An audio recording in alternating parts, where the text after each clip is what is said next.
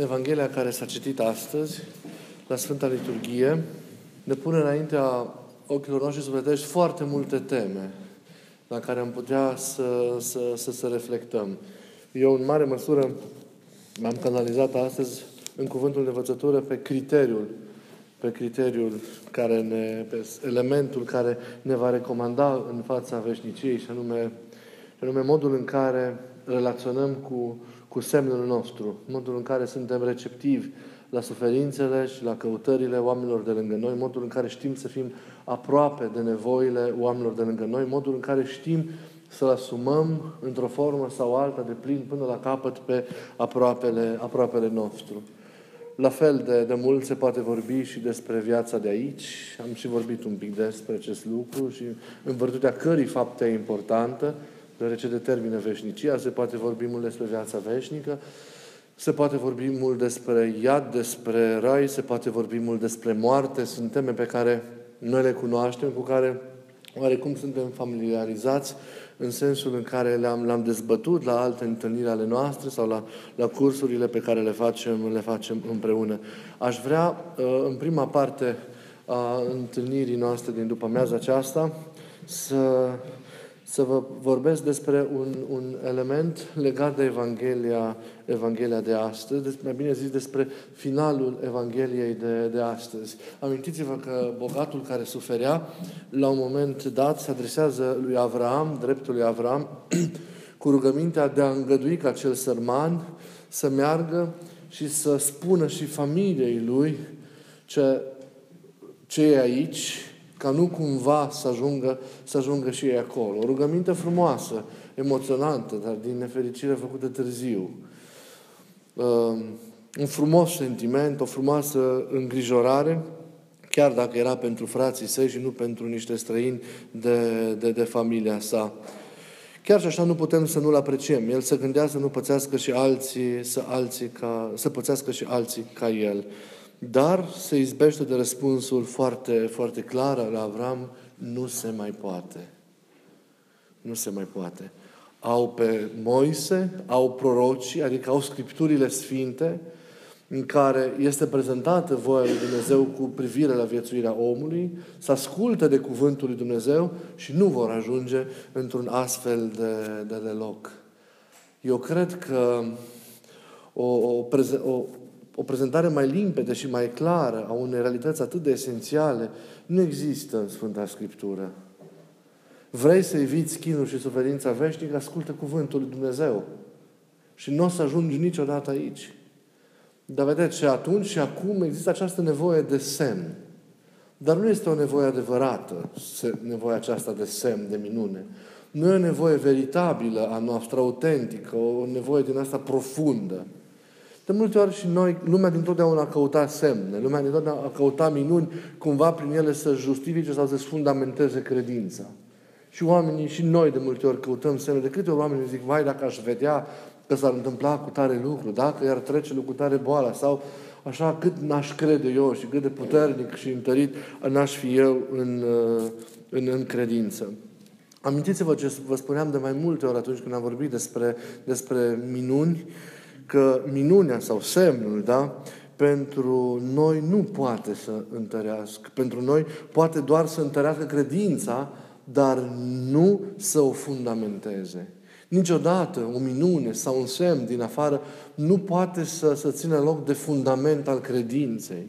O lucrare minunată exterioară întărește credința pe care tu o ai, dar nu poate fi un locuitor al fundamentului credinței. Noi nu clădim pe o minune. Credința noastră nu se dezvoltă pe, pe o faptă minunată uh, petrecută în afara noastră.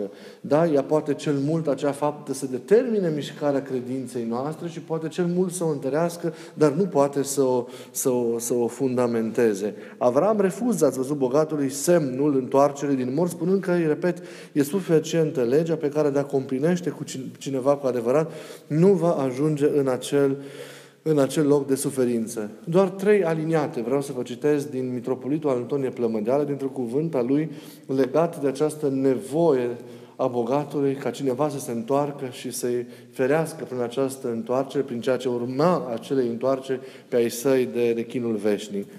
Și referindu-se la Moise și la proroci, spune mitropolitul așa. Și ce se spunea în lege și în proroci? Mântuitorul răspunzând odată la întrebarea care e cea mai mare poruncă din lege a zis, să iubiști pe Domnul Dumnezeul tău și pe aproapele tău ca pe tine însuți. Deci de aceasta îi amintea Avram bogatului acum. Cei rămași în lume să asculte de poruncile Scripturii și nu vor ajunge unde ajunsese el. Dar Avram a putut să aibă în vedere și un alt text scris de Moise și unul de prorocul Isaia, ambele referitoare la milostenie. Deschide mâna ta, zice în Deuteronom, deschide mâna ta fratelui tău, săracului și celui lipsit din pământul tău.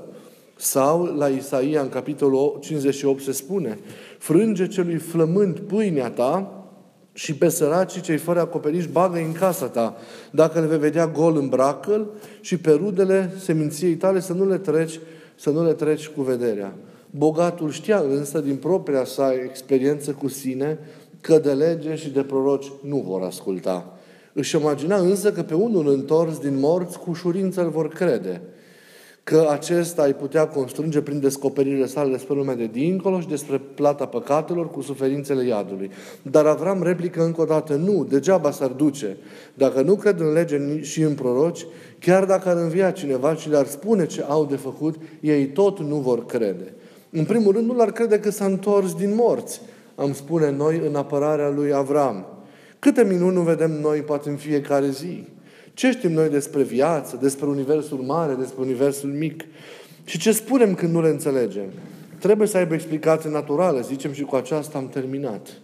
Nu ne mai ducem la minune. Așa s-ar fi întâmplat și dacă ar fi înviat atunci săracul Lazar și le-ar fi spus celor de atunci cum e lumea de dincolo. Ei ar fi zis, probabil n-a murit el de tot. Trebuia să aibă explicație naturală faptul că și-a revenit din moarte. Cine să le ia în serios? Aveam avea dreptate. Știm că Mântuitorul îl va învia pe un alt Lazar, da? Lazar din Betania, cu adevărat din morți.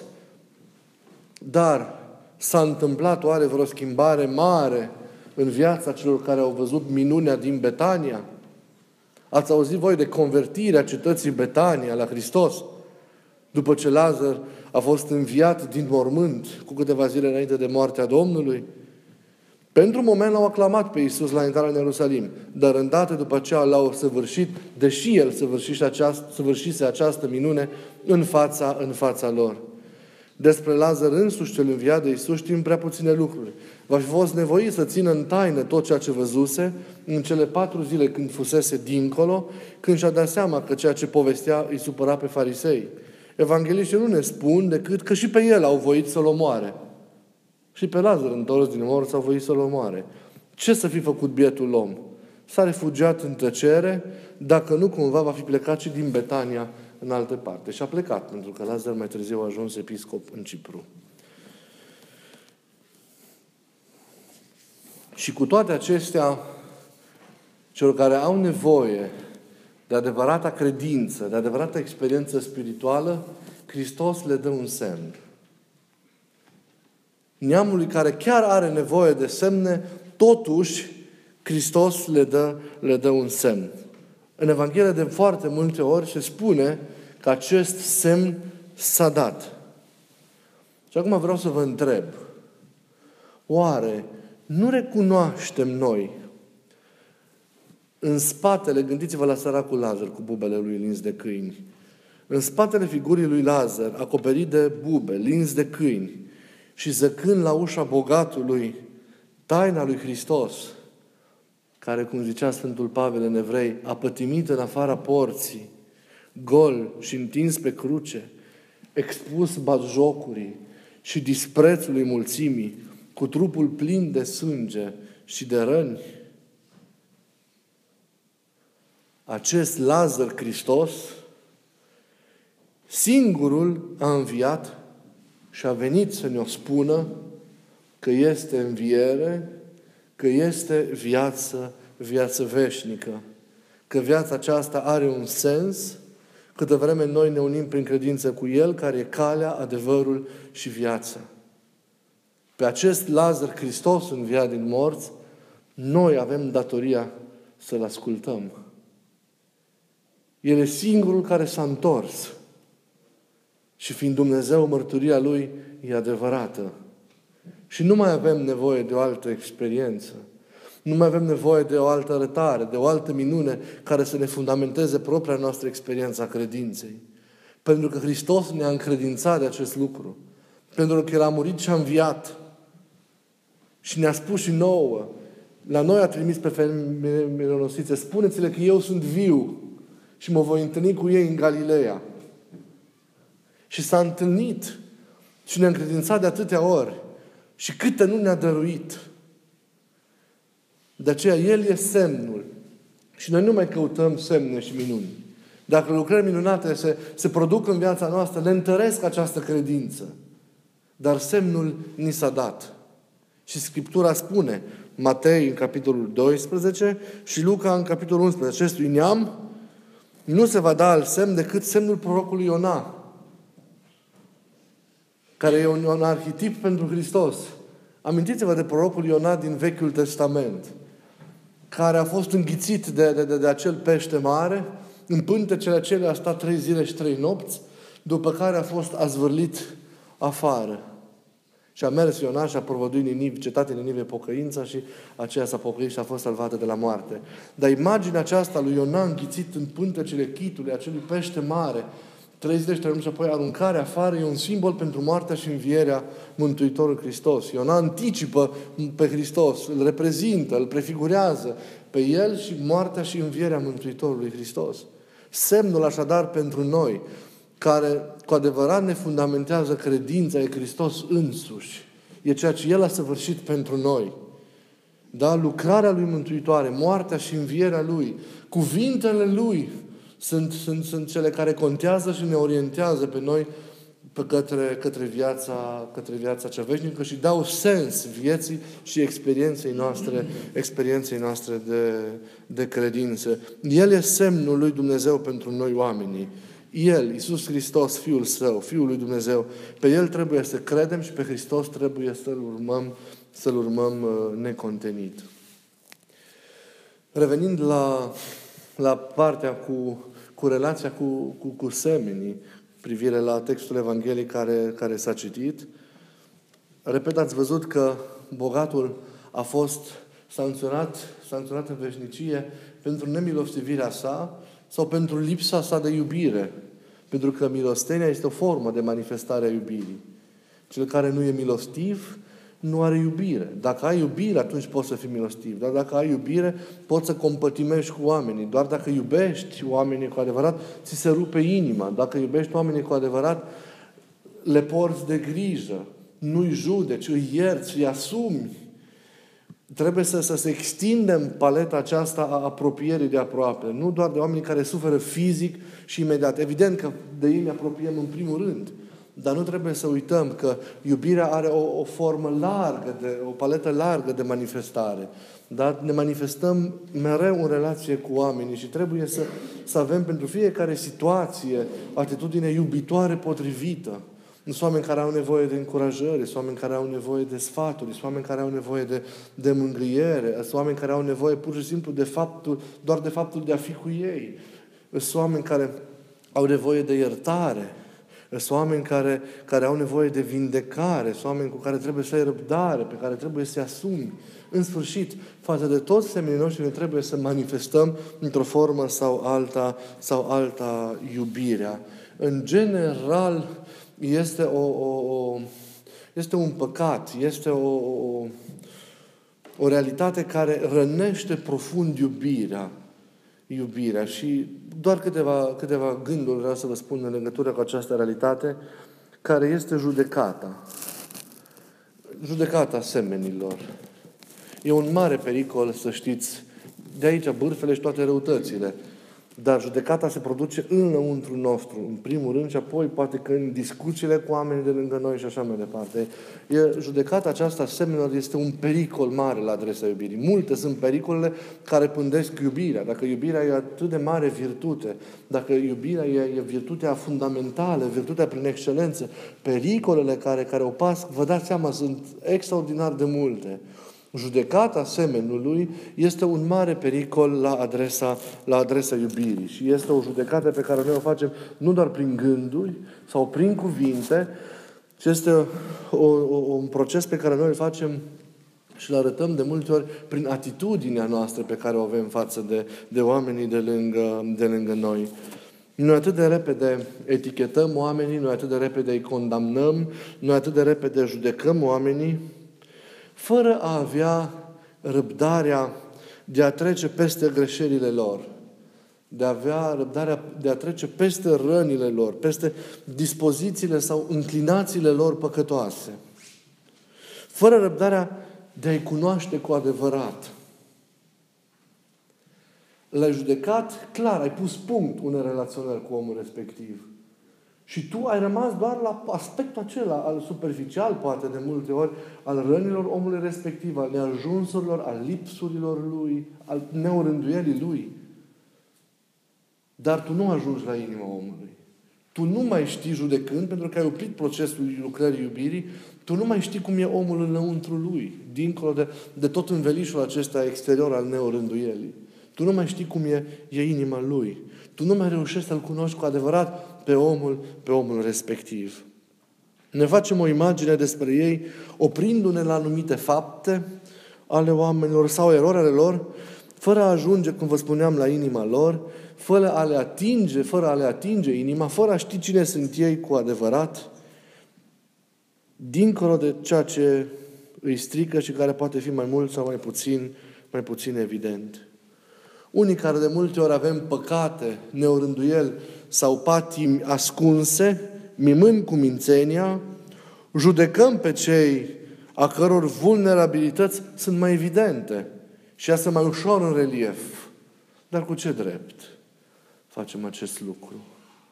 Dacă noi am reușit să ne vedem păcatele noastre și să nu ne uităm păcatele, chiar dacă a trecut un timp de când le-am săvârșit, ca să rămânem în smerenie și să putem să înțelegem mai ușor pe cei care ne greșesc și pe cei care nu sunt încă în îndoială, ar fi un lucru extraordinar. Amintirea la păcatele făcute e, aduce în noi smerenia, ne arată părinții. Și când suntem tentați să judecăm pe cineva, să condamnăm pe cineva, să ne gândim la propriile noastre păcate, să ne gândim la cât de mult am fost iertați noi –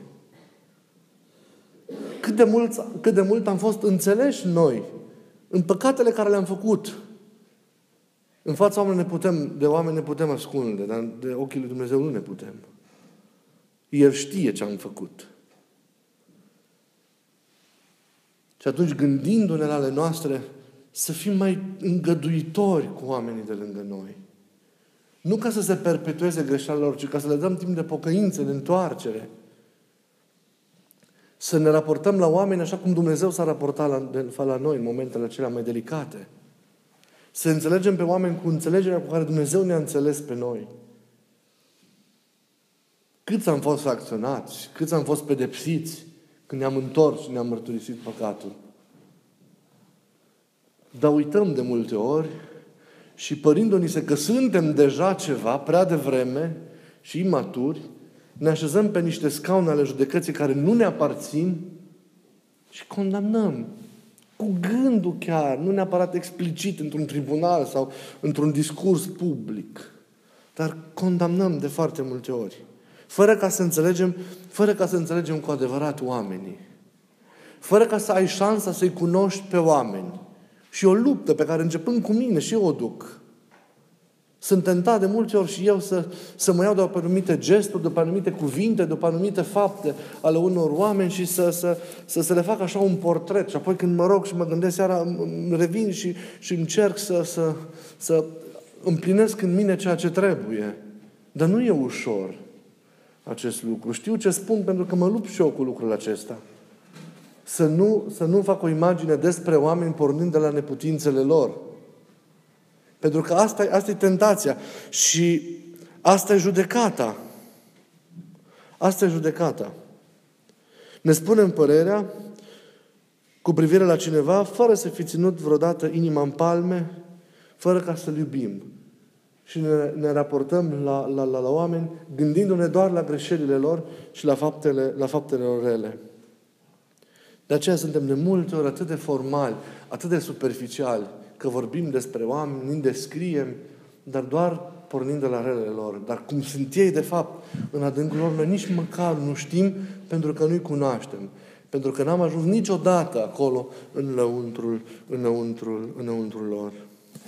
Înainte de a judeca, de a ne forma o părere, să dăm timp larg pentru a înțelege, să, pentru a cunoaște, pentru a iubi și apoi, orice ar fi, să lăsăm timp suficient pentru întoarcere, timp suficient pentru, pentru înconvertire.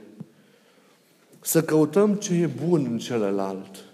Că aici e pericolul. Frapându-ne anumite reacții, anumite greșeli ale oamenilor, să etichetăm după ele omul. Să evităm să facem acest lucru. Mereu să vedem ce e bun în oameni.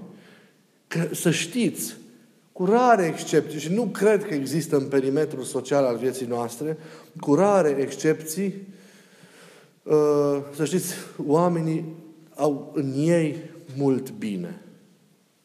Oamenii cu care noi lucrăm, cu care noi interacționăm, sunt oameni care sunt oameni de bine, în marea lor măsură. Că îi strică anumite lucruri partea a doua. Dar noi trebuie să vedem ce e bun în ei, partea plină a paharului. Să nu vedem doar răul. Să ne gândim, dacă a făcut cu tare lucrul, de ce a l-a făcut? De ce a ajuns în starea respectivă în care a ajuns?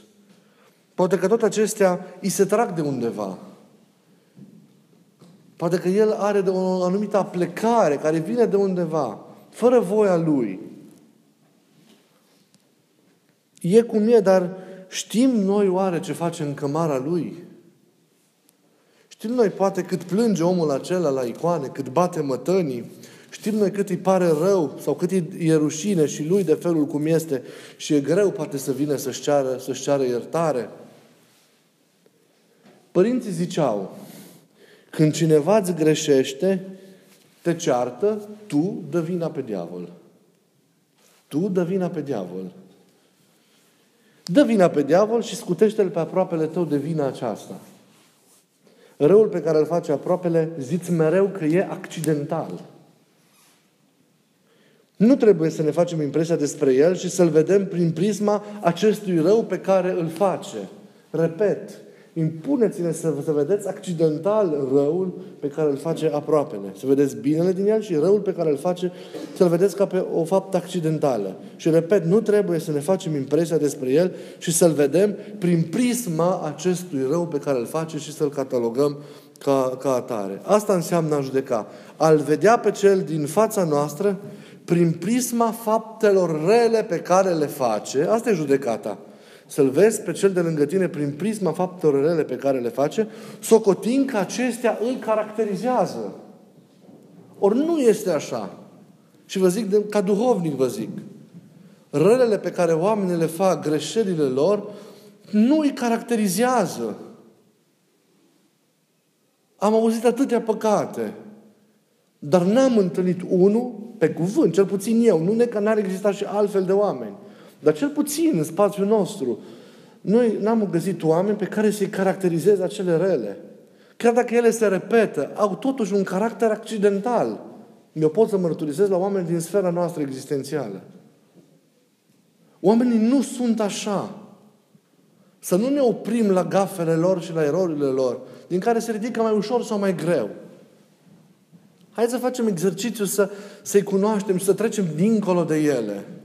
Uitați-vă la oamenii lângă care trăiți. Începeți cu familiile care se scăză. Începeți cu oameni din comunități. Începeți cu oamenii cu care vă vedeți în fiecare zi. Și apoi extindeți cercul. Haideți să vedem dincolo de neputințele lor și să facem efortul de a-i cunoaște. Aveți răbdare să cunoașteți oamenii. Nu că ăla e așa, că ăla e așa, uite cum e ăsta, eu în mândria mea și imediat l-am catalogat și fac o întâlnire formală ca să fie bine. Nu așa. Haideți să facem lucrurile bine făcute. Haideți să avem răbdare cu oamenii, să nu ne tulburăm de greșelile lor, să vedem că greșelile lor, să credem că greșelile lor sunt accidentale, să vedem multul lor fond bun și să, să trecem dincolo și să încercăm să-i cunoaștem. Noi nu-i cunoaștem pe oameni. Dacă ajungi să-i cunoști pe câte unii, nu ai cum să nu iubești. Unii sunt atât de faini. Eu cred că toți sunt așa de faini. Acum și mie mi-e greu cu iubitul ăsta. Să nu credeți că vă spun ca unul care am iubirea. Că și eu mă străduiesc să iubesc. La unii mi-e mai ușor. La alții mi-e mai greu, dar nu mă las. Nu neapărat voi, sunt mulți. Dar să, dar să știți, când reușești să trăiești de asta și să-i cunoști pe oameni, măi, te miri de aici, dragi, și zici, bă, cât de, cum poate să fie așa? Și spui lui, bă, cât de tântălău poți să fii că faci lucrurile acestea? Pentru că de multe ori ele sunt atât de flagrante, așa de mari, încât chiar umbresc tot fondul bun, încât risci să nu-l mai vezi dacă n-ai răbdare și dacă n-ai atenție și n-ai dragoste. Mă rog, te străduiești să o ai. Știi? Și atunci se umbrește totul. Și tu nu mai, nu mai vezi cum e omul cu adevărat. Că nu-l cunoști cu adevărat. Și oamenii sunt atât de faini. Păi n-au cum să nu fie, că Dumnezeu care i-a creat e fain. El o știu ce-o pus în fiecare om. Ce-o semănat în fiecare om. Fiecare om e chipul lui Dumnezeu. Dar noi nu mai avem această răbdare, răbdarea de a cunoaște. De aceea vă rog să schimbați să nu, să nu judecați. Să nu credeți că acele fapte pe care greșeli, începeți așa, să vedeți că greșelile pe care oamenii le fac sunt accidentale, da? Să credeți că ele nu caracterizează oamenii respectiv, că ei sunt altfel de fapt, și așa sunt. Să încercați să vedeți fondul lor bun și să vă raportați doar la el. Da? Și dacă ceva e prea mult, dați vina pe diavol, tot timpul. El sărac oricum e condamnat. Deci dați vina pe el. Dați vina pe el și, și, și salvați oamenii. Da? Salvați oamenii. Aproapele meu a râs ieri de mine, a strigat la mine, m-a mințit ieri, în sfârșit. E adevărat. Dar asta nu-l, nu-l caracterizează. Așa să ne spunem. Să iubim pe fiecare cu toată nebunia lui, cu toate păcatele lui. Pentru că Știți foarte bine că fiecare din noi avem patimile noastre, avem rănile noastre, că oamenii ni le văd sau nu ni le văd, Dumnezeu ni le vede. Unii au răni evidente, unii au răni mai ascunse, care și le pot ascunde. Dar Dumnezeu le vede pe toate. Toți avem așadar păsărările noastre și greșelile noastre, erori, pe care ni le iertăm. Și pe celălalt însă nu le iertăm. De ce pe tine te accepti așa cum ești, dar pe celălalt vrei să-l faci ca la carte, pentru că așa e Scriptura, pentru că așa ai găsit undeva în părinți și așa mai departe. Vezi-l pe el și pe el în toată complexitatea lui. Uită-te la tot ceea ce, cum spuneam, bun în el. Uită-te la darurile pe care Dumnezeu le-a dat în el. Nu se poate să n-aibă daruri. Dincolo de greșeli, oamenii au fondul la bun și au și daruri pe lângă fondul la bun. Au talente, observă-le. El e acolo, Hristos e în inima lor. Au te apropii cum trebuie de ei, te apropii cum trebuie de Hristos. Hristos e ascuns în ei. Și la urmă urmei nu știi niciodată cum judecă Dumnezeu. Să fim cu iubire, cu înțelegere, cu răbdare. Da? Și mai e un lucru. Oamenii care au la vedere neajunsuri, mai ne arată părinții și tot felul de apucături, au în spate daruri pe care Dumnezeu așa vrea să le ascundă. Gândiți-vă numai la asta, bine? Pentru că dacă le-ar da pe față doar darurile, oamenii respectivi poate s-ar mândri și ar strica totul. Atunci când Dumnezeu dă daruri, mai dă și câte un beteșug, mai lasă și niște apucături la oameni. Voi să fiți înțelepți să nu vă frângeți în beteșugurile alea, să nu vă frângeți în apucăturile alea ale oamenilor, să încercați să vedeți care sunt parazitare, trec, nu le, nu-i caracterizează pe oameni, să vedeți însă, să treceți dincolo de ele cu răbdare și să vedeți fondul lor bun și darurile care sunt ascunse. Și să legați iubirea. Dar trebuie răbdare. Nu ne iasă într-o zi, nu ne iasă de azi pe mâine. Dar trebuie răbdare, dar, dar vreau o astfel de gândire să avem, o astfel de mentalitate, o astfel de abordare. Să nu fim ca lumea, să nu gândim și să simțim să împlinim lucrurile în Duhul lumii, ci să le împlinim așa cum le-ar împlini El. Eu cred că așa ar gândi El dacă ar fi în locul nostru. Trebuie să salvăm oamenii și relații între noi. Uită! De ele depinde viața veșnică. Și să știți Ați auzit ce zice Apostolul Pavel? Tot trupul, dacă l-aș da să fie ars, de aș avea toată știința, de aș avea atâta credință încât să mut și munții, Aș continua de aș face toată asceza din lume. Dar și aș avea darul minunilor și atâtea daruri extraordinare. Dar nu am dragoste. Nu am atitudine potrivită față de fratele meu cu care mă văd în fiecare zi, cu care interacționez, la serviciu, acasă, în sfârșit, în spațiul meu existențial. Că ăsta e aproapele, nu cel de departe, cu care nu mă văd. Da? Dacă față de el n-am dragoste, toate sunt zadarnice. Și vreau să rămâneți în Evanghelia de astăzi cu necesitatea împlinirii ascezei iubirii. Asceza iubirii. Nevoința iubirii să fie ideea fundamentală cu care să plecăm fiecare la casele noastre. Dacă reușim să trăim o astfel de asceză, o astfel de nevoință, înseamnă că îl avem pe El în noi. Și atunci și asceza rugăciunii și apostolii, toate astea vin să nasc de la sine. Se presupun că de ele te ajuți ca să poți să împlinești iubirea. Că nu poți să o împlinești, cum tot am mai vorbit cu de la tine în putere. Dar tu mergi până la un, un punct, după aia ai văzut că e greu. Dar Hristos îți dă putere. Tu l-ai pe El. Și ca să le ai pe ai nevoie de rugăciune, ai nevoie de toate astea. Dar toate astea nu sunt un scop în sine. Eu cred că asceza nevoinței ni-l asigură pe Hristos, ni-l oferă pe Hristos. Și avându-l pe Hristos, realizez de fapt că asceza nevoinței e o cale, e un mijloc către asceza iubirii. Și când ai iubire, ai totul. Pentru că ești ca El care este iubirea. Asceza nevoinței de zi cu zi, concluzia, să o ținem minte, nu e totul.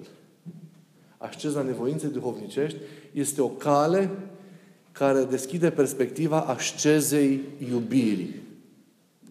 Când pe asta o împlinim, suntem desăvârșiți. Și trebuie să tindem spre astfel de desăvârșire. Că la asta ne cheamă El. Asceza, asceza nevoinței e prima treaptă. Iar, repet, deschide calea către asceza iubirii. Osteniți-vă să-L dobândiți pe Hristos, dar în același timp, cu timp și fără timp, osteniți-vă să iubiți semenii. Faceți exerciții de iubire în fiecare zi. De răbdare, de smerenie. Aveți răbdare să-i cuceriți. Puneți în aplicare toate strategiile posibile ca să cuceriți, dar duhovnicești. În gândul Lui. Ca să ajungeți la inima lor. Și asta se poate întâmpla în timp. Oamenii ăștia nu sunt poate tot timpul obișnuiți să-și arate inima. Și de aceea trebuie răbdare, răbdare și răbdare. Dar credință că lucrurile se pot împlini. E nevoie. E ușor să iubești pe cine te iubește, pe cine te umple de daruri și pe cel care gândește ca tine și așa mai departe. Iubește pe ăștia la alți mai incomozi. Dar, repet, cum ziceam la liturghie, nu uitați că ei sunt darurile noastre. Ei sunt șansa noastră. Să mulțumim pentru oamenii ăștia care sunt altfel și să iubim atât de mult încât să existe doar oameni pe care iubim și de care apoi noi să fim, să fim iubiți. Că iubirea noastră față de ei se face și pentru ei șansă ca ei să se schimbe. Asceza iubirii e idealul. Bine? Să nu-l uităm. Mulțumesc mult de tot!